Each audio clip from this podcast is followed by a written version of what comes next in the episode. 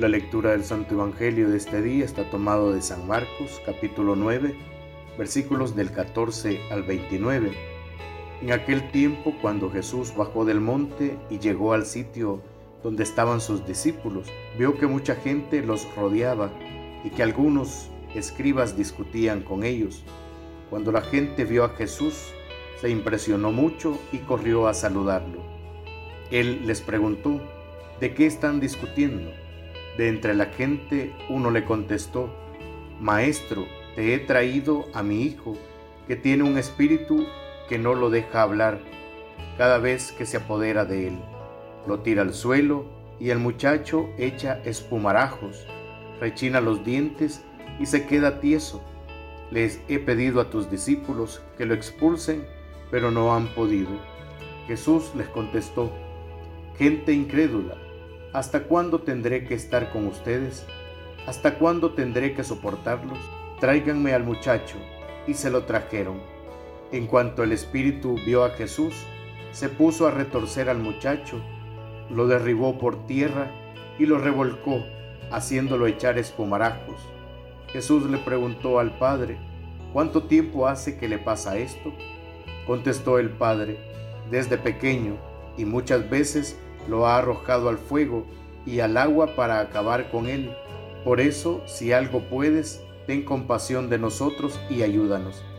Jesús le replicó, ¿qué quiere decir eso de si puedes? Todo es posible para el que tiene fe.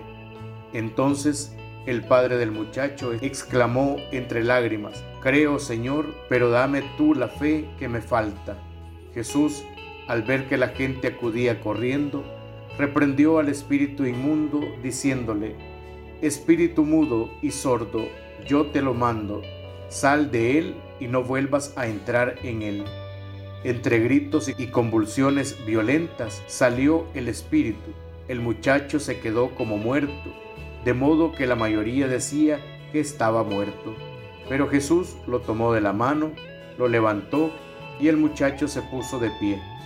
Al entrar en una casa con sus discípulos, estos le preguntaron a Jesús en privado, ¿por qué nosotros no pudimos expulsarlo?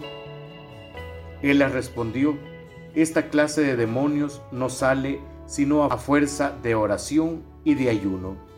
Palabra del Señor, gloria y honor a ti, Señor Jesús. El Evangelio de hoy pues nos presenta a Jesús que cura a un muchacho epiléptico y mudo al que todos consideraban que estaba poseído por el demonio. Los propios discípulos de Jesús no habían podido curarlo. Jesús le hace notar la necesidad de la fe para poder vencer al mal. Al padre que tenía algo de fe, ¿verdad? Le asegura que todo es posible al que tiene fe.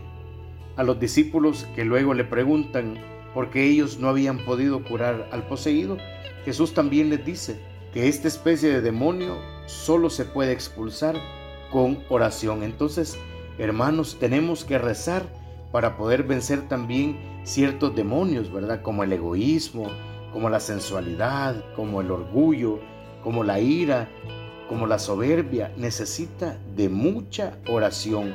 Y esto es una invitación para todos, ¿verdad? Hasta para mí, ¿verdad? De tomar parte de este Evangelio, de saber que todos esos males se remedian a través de la oración, de ese encuentro con Jesús.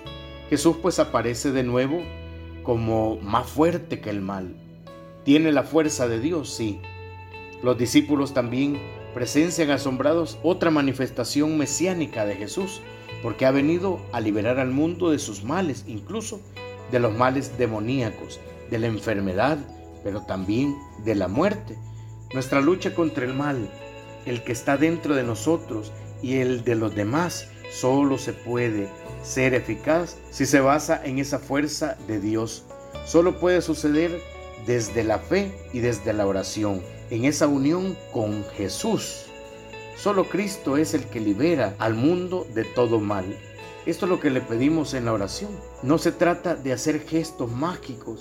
El que salva y el que libera es Dios. Y nosotros podremos liberar solo si nos mantenemos unidos a Él por medio de la oración. Esta es la enseñanza que nos da hoy Jesús a través de este Santo Evangelio. Lo que pasa, hermanos, es que también muchas veces nuestra fe es débil, como la del padre del muchacho, ¿verdad? Y la de los discípulos también. A veces fracasamos cuando queremos sacar los males que hay en nosotros o en los demás. Seguramente nos pasa porque hemos confiado en nuestras propias fuerzas y nos hemos olvidado de apoyarnos en Dios. Cuando nos sentimos débiles en la fe y llenos de dudas porque no conseguimos lo que queremos en nuestra familia, en nuestra comunidad, es entonces la hora de gritar como lo hizo este padre del muchacho enfermo. Creo Señor, pero ayúdame porque tengo poca fe. Hermanos, en la lucha continua entre el bien y el mal, Cristo se nos muestra como vencedor. Solos no podemos hacer nada porque somos débiles, pero con Jesús lo podemos todo. Hagamos todo el bien que podamos, pero siempre en el nombre de Jesús. Que así sea. Oremos juntos. Infunde, Señor, tu espíritu en nuestros corazones, para que sepamos pedirte lo que nos conviene y danos siempre la fe, la esperanza y el amor para mantenernos como fieles discípulos tuyos. Amén. En el nombre del Padre, del Hijo y del Espíritu Santo. Amén.